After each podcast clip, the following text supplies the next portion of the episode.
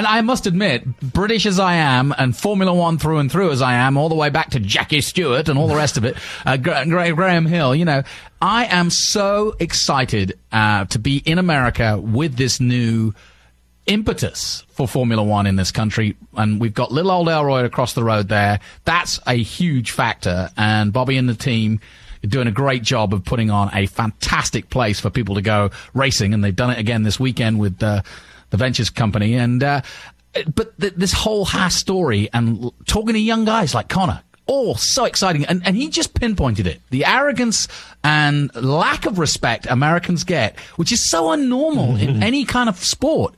I mean, you know, swimmers, athletes, tennis players, Americans get so much respect. Racing? Huh, what do they know?